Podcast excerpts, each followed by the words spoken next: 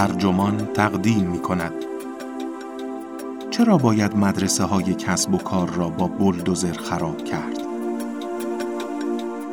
این تیتر یادداشتی است نوشته مارتین پارکر که در گاردین منتشر شده و وبسایت ترجمان آن را با ترجمه بابک حافظی منتشر کرده است.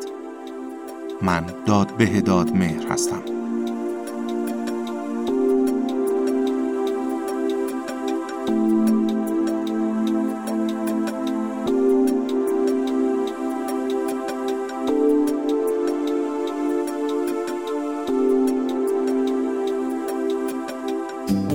گرانترین دوره های آموزشی جهان دوره های مدیریت کسب و کارند. مدرنترین و مجهزترین ساختمان هر دانشگاه به آنها اختصاص می‌یابد و فارغ و تحصیلانش قرار است مدیران بلند پایه شوند که حقوقهای محیر العقول می گیرند و جهان را تغییر می دهند. اما همه آدم هایی که با این دانشگاه ها سر و کار دارند مطمئن نیستند که این تغییر قرار است دنیا را به نابودی بکشاند یا آن را جای بهتری کند. مارتین پارکر بعد از 20 سال تدریس در این دانشگاه ها آموزه های این رشته را بخشی از مشکل جهان امروز می داند.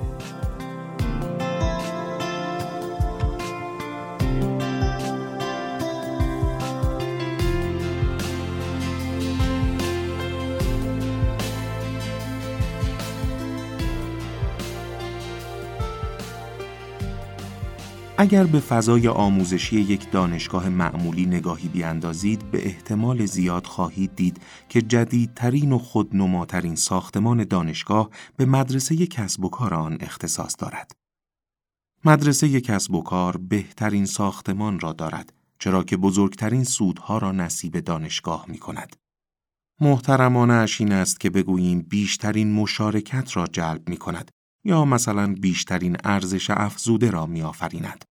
و همانطور که احتمالاً می‌دانید این سود از طریق نوعی از دانش که به مردم یاد می‌دهد چگونه سود به دست بیاورند به دست میآید. مدرسه های کسب و کار تأثیرات بزرگی از خود بر جای گذاشتند.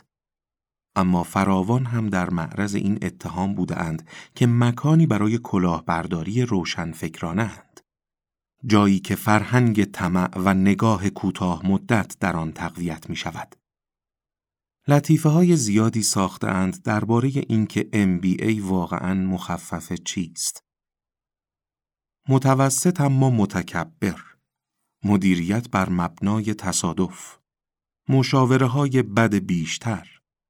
هنرمند ارشد چرت و پرت و مواردی از این دست. انتقاد به مدارس کسب و کار در شکلها و اندازه های مختلف دیده می شود کارفرماها از کمبود مهارت‌های عملی در فارغ التحصیلان شاکیند. محافظ کارها MBA خانده های تازه وارد را مسخره می کنند. اروپایی ها از امریکایی شدن همه چیز می نالند و رادیکال ها هم از اینکه قدرت در دستان پاچه خاران سرمایهداری متمرکز شده است در فقانند. از سال 2008 هم بسیاری از تحلیلگران مدارس کسب و کار را در بحران اقتصادی آن سالها شریک جرم می دانند. بعد از 20 سال تدریس در مدرسه های کسب و کار به این نتیجه رسیدم که بهترین راه حل برای مشکلاتی از این دست این است که در همه این مدرسه ها را تخته کنیم. هرچند که باور من دیدگاه رایجی در میان همکارانم نیست اما آمار انتقادهایی که در یک دهه اخیر نسبت به مدارس کسب و کار از درون خود این مدارس برآمده است هم کم نیست. بسیاری از استادان مدارس کسب و کار به ویژه در امریکای شمالی مدعیند که مؤسسه های مطبوعشان به طرز وحشتناکی به بیراه رفتهاند. آنها می‌گویند مدارس کسب و کار به نابودی کشیده شدهاند. چون رؤسایی دارند که فقط به دنبال پولند استادانی که آنچه دانشجو می‌خواهد را به راحتی به او می‌دهند محققانی که تند و تند مقالات بیکیفیتشان را در نشریاتی چاپ می کنند که کسی نمیخواندشان و دانشجویانی که در قبال شهریه‌ای که پرداخت کرده اند یا احتمالاً والدینشان پرداخت کرده اند توقع مدرک دارند. و در آخر این را هم اضافه کنم که اغلب فارغ و تحصیلان مدارس کسب و کار به هیچ عنوان به جایگاه های مدیریتی سطح بالا نخواهند رسید. بلکه اکثرا قرقروهای بی خطری خواهند شد در محیط های کاری بینامونشان.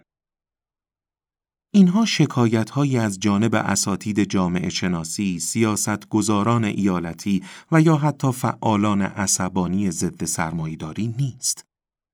اینها دیدگاه های مطرح شده در کتاب است که به قلم خودی ها نوشته شده. توسط کارکنان مدرسه های کسب و کار، کسانی که نسبت به اتفاقی که خودشان بخشی از آن هستند، احساس نارضایتی و حتی انزجار می کنند. البته که این دیدگاه های مخالف هنوز در اقلیتند و اغلب کسانی که در مدارس کسب و کار مشغولند با خوشحالی و بی آنکه شک و شبهه‌ای به خود راه دهند آنچنان مشغول روغنکاری چرخها هستند که توجهی به اینکه ماشین به کجا دارد می‌رود ندارند. اما با این حال این صدای انتقادی داخلی همچنان رسا و غیرقابل انکار است. مشکل اینجاست که این مخالفت خودیها به طور کامل در سیستم نهادینه شده است. همچون راهروی مفروشی که همه پیوسته از آن عبور می کنند ولی کسی توجهی به آن ندارد. فقط مخالفتی روزمره است که برای همه عادی شده است. سوابق حرفه‌ای بسیاری از افراد پر است از فریادهای بلندی در قالب کتابها و مقاله ها در مورد مشکلات مدارس کسب و کار. دو نفر از خودیها مدرسه کسب و کار را اینطور توصیف کردند. یک ماشین سرطانی که محصولش مریضی و ضایعات نامربوط است. به نظر نمی رسد که حتی استفاده از تیترهایی مثل علیه مدیریت، مدیریت لعنتی، راهنمای کسب و کار به قلم عوضی های کار نیز دردسر خاصی را برای نویسندگانش به دنبال داشته باشد. از این بابت اطمینان دارم چرا که دوتای اول را خودم نوشتم. صادقانه بگویم اینکه من اجازه یافتم که از چنین چیزی قصر در بروم در مورد اینکه چنین انتقادهایی تا چه اندازه معنی دار است چیزهای زیادی به ما خواهد گفت. در واقع من حتی تشویق هم می شوم چرا که این حقیقت که من چیزی به چاپ رسانده ام مهمتر از محتوای چیزی است که چاپ کرده راه حل هایی که برای مشکل مدارس کسب و کار ارائه می شود اغلب خجولانه تر از آن است که بتواند به بازسازی اساسی منجر شود و معمولا شامل توصیه به بازگشت به تجارب کسب و کاری سنتی تر یا تلاشی برای مسلح کردن این رشته به اصول اخلاقی است. توصیه هایی که با اصطلاحاتی چون مسئولیت و اخلاق تزیین شده اند. هیچ کدام از این راه های پیشنهادی مشکل اصلی را هدف نمی گیرند. و آن مشکل اصلی این است که مدرسه کسب و کار فقط یکی از انواع مدیریت و سازماندهی را آموزش می دهد. یعنی مدیریتگرایی بازار. برای همین است که من معتقدم باید پای بلدوزرها را وسط بکشیم تا همه چیز را بکوبند. و سپس روش کاملا تازه ای را برای اندیشیدن درباره مدیریت، کسب و کار و بازارها در پیش بگیریم. اگر واقعا من این است که کسانی که در قدرتند مسئولیت پذیرتر شوند، باید ارائه برخی آموزش ها به دانشجویان را متوقف کنیم. آموزه هایی مثل اینکه رهبری تحول آفرین قهرمانان چاره همه مشکلات است. یا اینکه هدف از یادگیری قوانین مالیاتی فرار از مالیات است یا اینکه هدف از بازاریابی ایجاد نیازهای جدید در مردم است و در تمام این موارد مدرسه کسب و کار همچون یک مدافع سرسخت مذهبی ایدئولوژیهایش را به نام علم به دانشجویانش غالب می کند.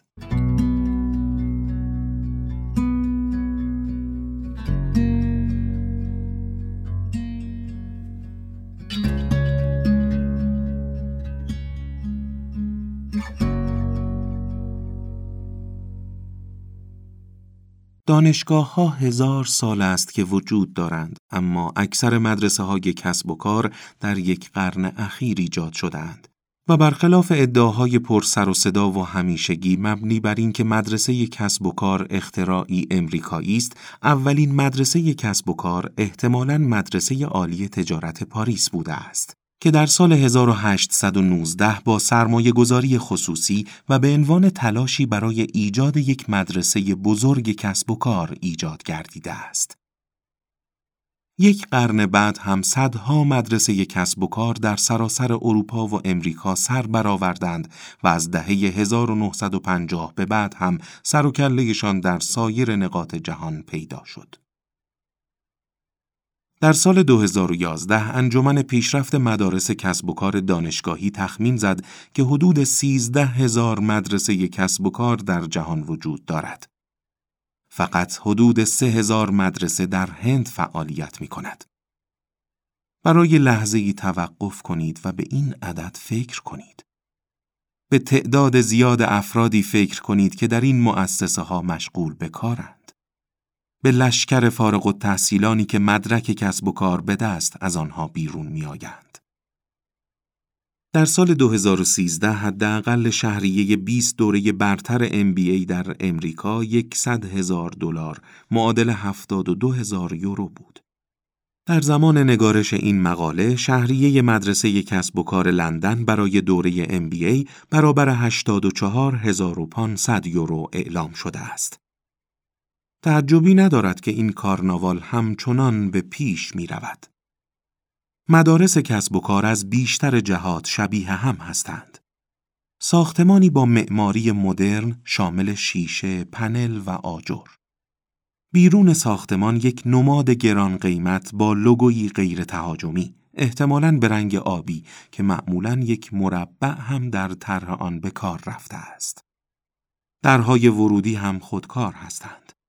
در داخل ساختمان یک نیروی پذیرش خانم با لباس اداری پوشیده. تعدادی آثار هنری آبستره به دیوارها آویزان است.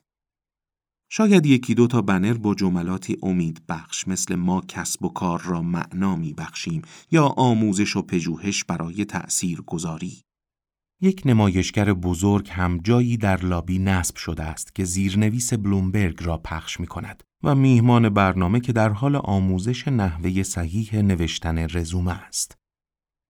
بروشورهای خوشرنگ و لعاب تبلیغاتی در قفسه ها چیده شده اند و عکس از چهره های راسخ و بیقل و قش دانشجویانی از ملیت های مختلف بر روی جلد آن نقش بسته است. در بروشور می توانید فهرست دوره های کارشناسی ارشد مدرسه را مشاهده کنید. MBA ارشد مدیریت، ارشد حسابداری، ارشد مدیریت و حسابداری، ارشد بازاریابی، ارشد تجارت بین الملل و ارشد مدیریت عملیات. آنجا حتما یک سالن اجتماعات مجلل با موکت مرقوب هم دارد که احتمالاً به نام شخص یا سازمان وقف کننده اش نامگذاری شده است و لوگوی مدرسه کسب و کار بر روی تریبون آن حک شده است. در واقع همه چیز آنجا به آن لوگو مزین شده است. درست مثل کسی که از ترس دزدیده شدن وسایلش اسمش را روی همه چیز می نویسد. برخلاف ساختمانهای کهنه و مستعملی که در سایر بخشهای دانشگاه می‌بینید، مدرسه کسب و کار به سختی تلاش می کند تا حس اطمینان و کارایی را به شما منتقل کند. مدرسه کسب و کار می‌داند که چه می کند. او چهره تر و تمیزش را برای بهره برداری های آتی به خوبی آراسته است. او به اینکه مردم دربارهاش چه فکری می کنند اهمیت می دهد. حتی اگر در واقعیت وضعیت تا این حد تر و تمیز هم نباشد مثلا سقف کمی چکه کند یا دستشویی خراب باشد تصویری که رؤسای مدارس کسب و کار دوست دارند فکر کنند که مدرسهشان دارد یا حداقل قرار است داشته باشد همان است. یک ماشین تمیز برای تبدیل درآمد حاصل از دانشجویان به سود.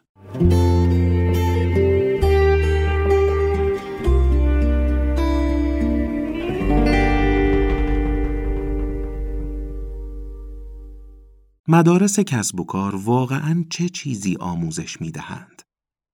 پاسخ این سوال از آنچه در ابتدا به نظر می رسد پیچیده تر است. نوشتن زیاد در مورد آموزش به من آموخته است که راههایی وجود دارد که از طریق آن یک برنامه درسی نانوشته می تواند به صورتی نامحسوس درسهایی به دانشجویان بدهد.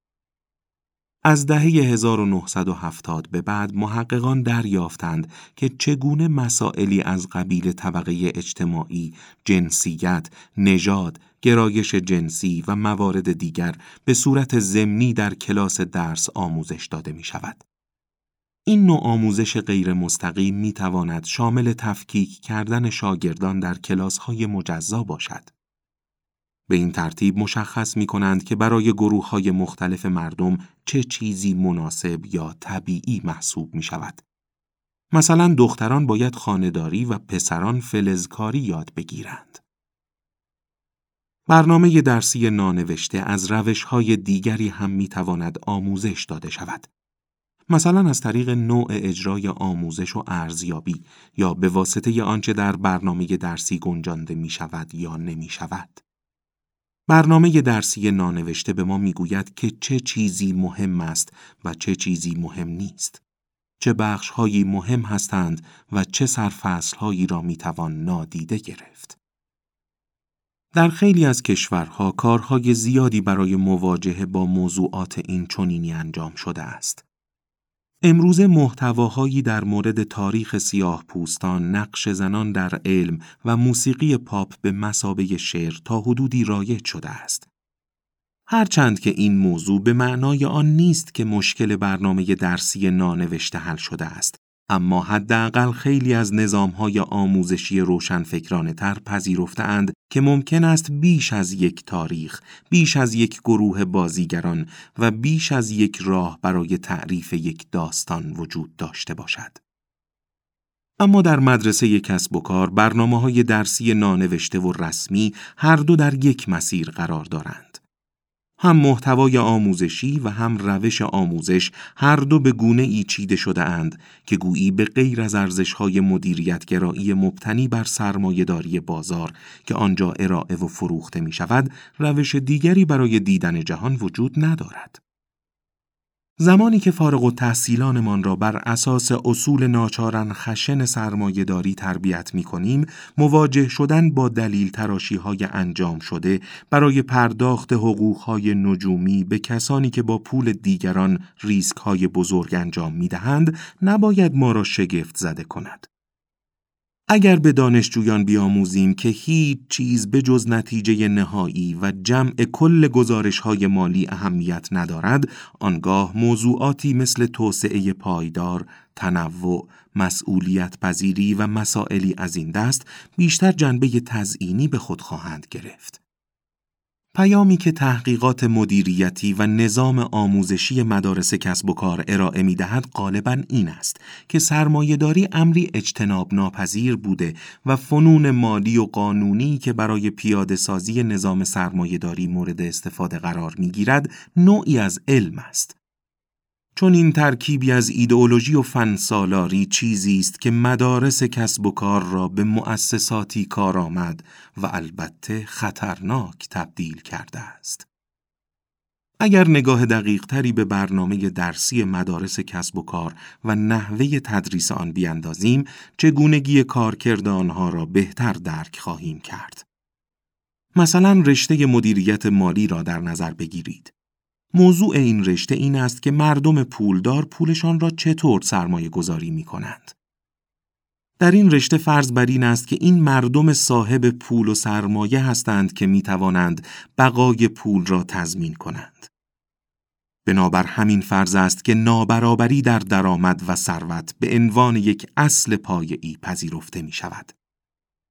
هرچقدر نابرابری در یک جامعه بیشتر باشد، سود فعالیت‌های مالی هم در آن جامعه بالاتر خواهد بود. همچنین بازارهای لوکسی مانند بازار قایقهای تفریحی نیز در آن رونق بیشتری خواهد داشت.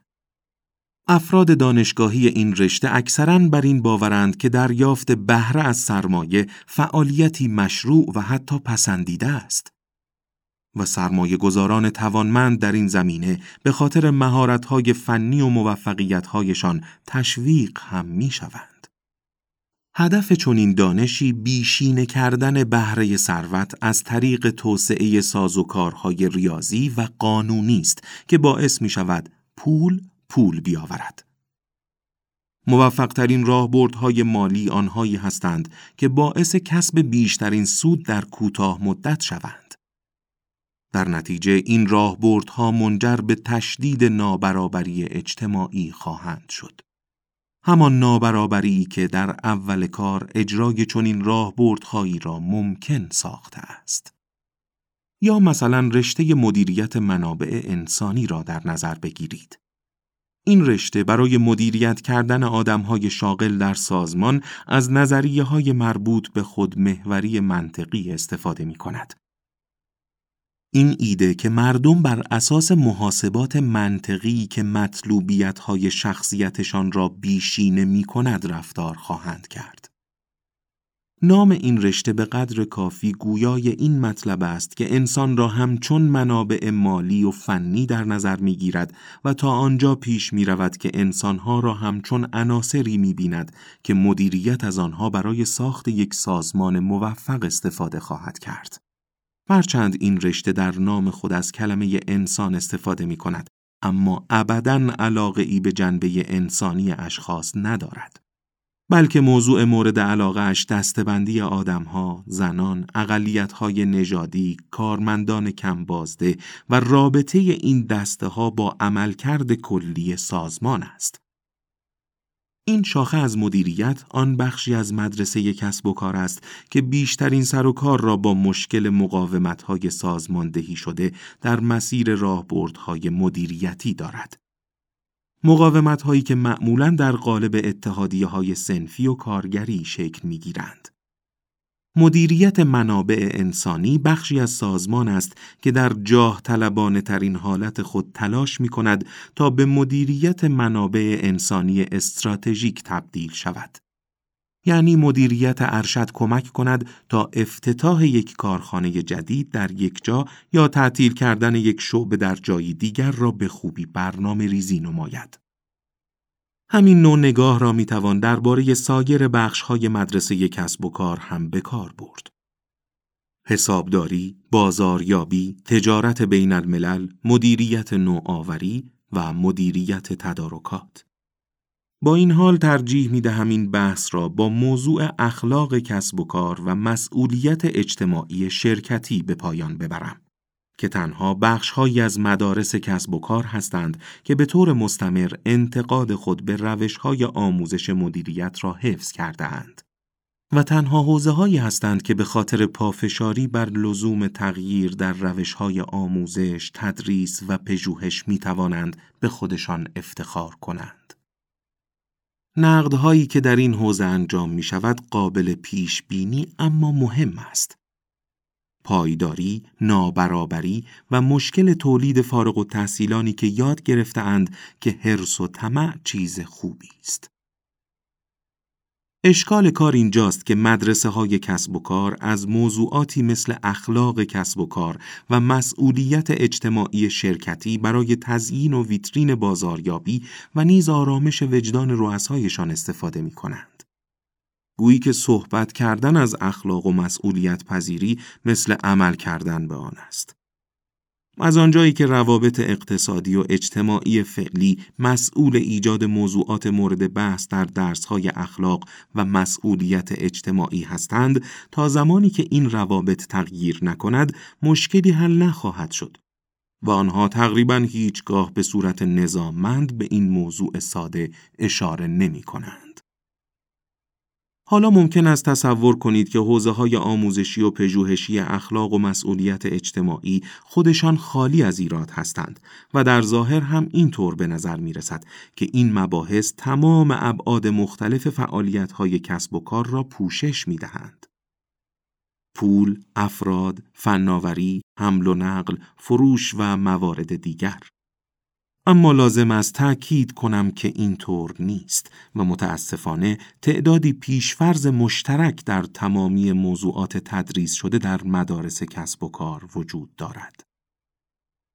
اولین مطلب مشترک در تمام این حوزه ها باور قوی به این مسئله است که قالب های مدیریت بازاری که بر جوامع کنونی حاکمند وضع پسندیده و مطلوبی دارند. امروزه مسائلی از قبیل حرکت پرشتاب تجارت جهانی، استفاده که از فنون مدیریتی و سازوکارهای بازار می شود، گسترش فناوری مثل حسابداری، مدیریت مالی و مدیریت عملیات چیزی نیست که چندان مورد سؤال قرار بگیرد. روایتی از جهان مدرن در حال پیشرفت که به مفاهیمی چون فناوری، حق انتخاب، فراوانی و ثروت تکیه دارد. در مدارس کسب و کار این فرض می شود که سرمایهداری پایان مسیر تاریخ است.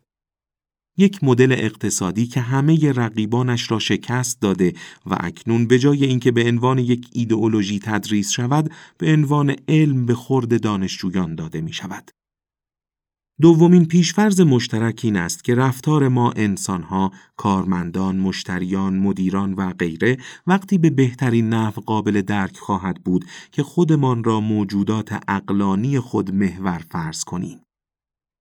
این برداشت از انسان مجموعه ای از پیشفرزهای پنهان دیگر را به دنبال خواهد داشت که به ما اجازه می دهد مدل هایی بسازیم که طبق آنها انسانها را می شود در جهت تحقق منافع سازمانی کاملا مدیریت نمود.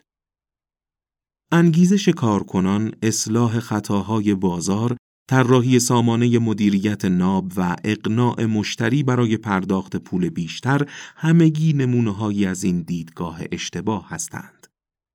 آنچه در اینجا اصل گرفته شده است سود کسی است که می‌خواهد دیگران را کنترل کند و در نتیجه با افرادی که قرار است این سود را محقق کنند چنان رفتار می شود که گویی آدمهایی قابل دستکاری و کنترل هستند.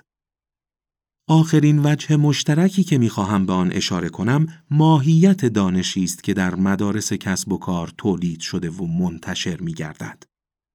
اینکه این مدارس به سبک دانشگاه ها لباس بلند و کلاه فارغ و تحصیلی بر تن دانشجویانشان می کنند و دانش تولیدی خود را در پوشش ساختارهای علمی و دانشگاهی، مجلات علمی، اساتید دانشگاه، عبارتهای قلمبه و سلمبه می پیچند، باعث می شود هم خود این دانش و هم نحوه به فروش رساندن آن کمتر از آنچه واقعا هست مبتزل و احمقانه به نظر برسد.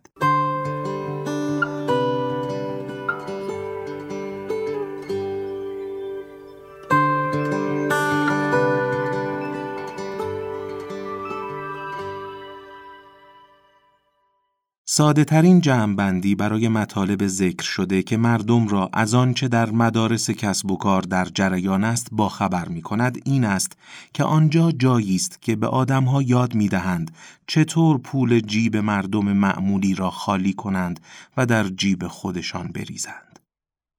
از بعضی جهات شاید بشود سرمایهداری را هم به همین گونه تعریف کرد فقط اینکه در مدارس کسب و کار در واقع این نکته را هم آموزش می دهند که طمع چیز خوبی است. همانطور که جوئل امپودولنی رئیس سابق مدرسه مدیریتی دانشگاه ییل یک بار گفت روشی که امروزه مدارس کسب و کار برای رقابت در پیش گرفتهاند باعث می شود که دانشجویان از خود بپرسند چه کار می توانم انجام دهم که بیشترین مقدار پول را به دست بیاورم. و روشی که اساتید برای آموزش انتخاب کرده اند به دانشجویان اجازه می دهد تا فکر کردن درباره عواقب اخلاقی اقداماتشان را به آینده موکول کنند. تصویری که من از مدارس کسب و کار ترسیم کردم تا حدودی پشتوانه پژوهشی دارد. البته برخی از این پژوهش ها هم محل اختلاف است. اما بررسی های بسیاری بر روی دانشجویان مدارس کسب و کار انجام شده است که نشان می دهد آنها نگاهی ابزاری به تحصیل دارند. یعنی انتظار دارند در درس مثل بازاریابی و برندینگ مطالبی به آنها گفته شود که دوست دارند بشنوند.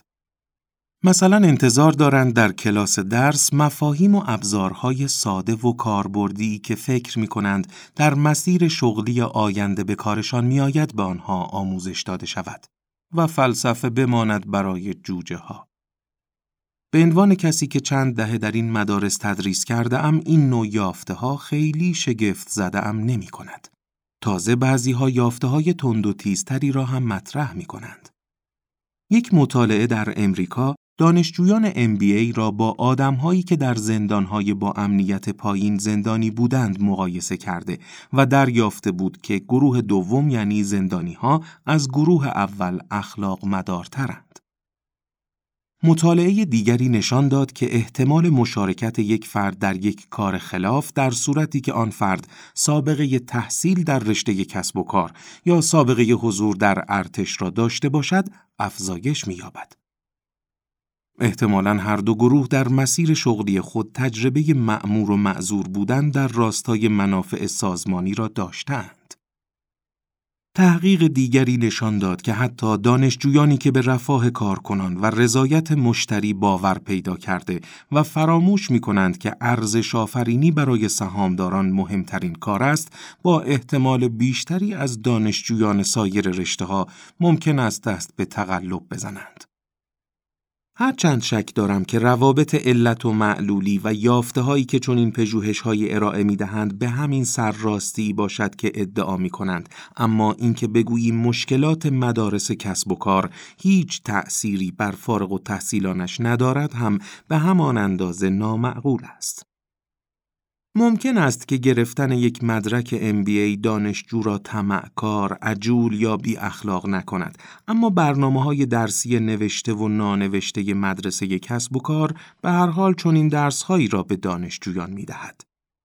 البته مدارس کسب و کار مسئولیت ارائه چنین درسهایی را نخواهند پذیرفت و معمولا آن را انکار می کنند. و این نشان دهنده جایگاه مزورانه این مؤسسات است. چه به قول یکی از سرمقاله های اکونومیست در سال 2009 شما نمی توانید ادعا کنید که مأموریتتان پرورش رهبرانی است که در جهان تغییر می آفرینند. اما زمانی که تغییرات ناشی از عملکرد فارغ و تحصیلانتان مخرب است، خود را مبرا بدانید. از بعد از بحران اقتصادی سال 2007 یک بازی کی بود کی بود من نبودم به راه افتاد. پس جای تعجب نیست که اکثر رؤسای مدارس کسب و کار تلاش کردند مشتریان را بابت افراد در وام گرفتن، بانکداران را بابت ریسک پذیری بالا، سیبها را بابت گندیدگی و کلا سیستم را بابت اینکه به هر حال سیستم است دیگر مقصر جلوه دهند. اما فراتر از همه این اتهام زنی ها چه کسی قرار است خود آنها را برای آموزش حرس و طمع بازخواست نماید؟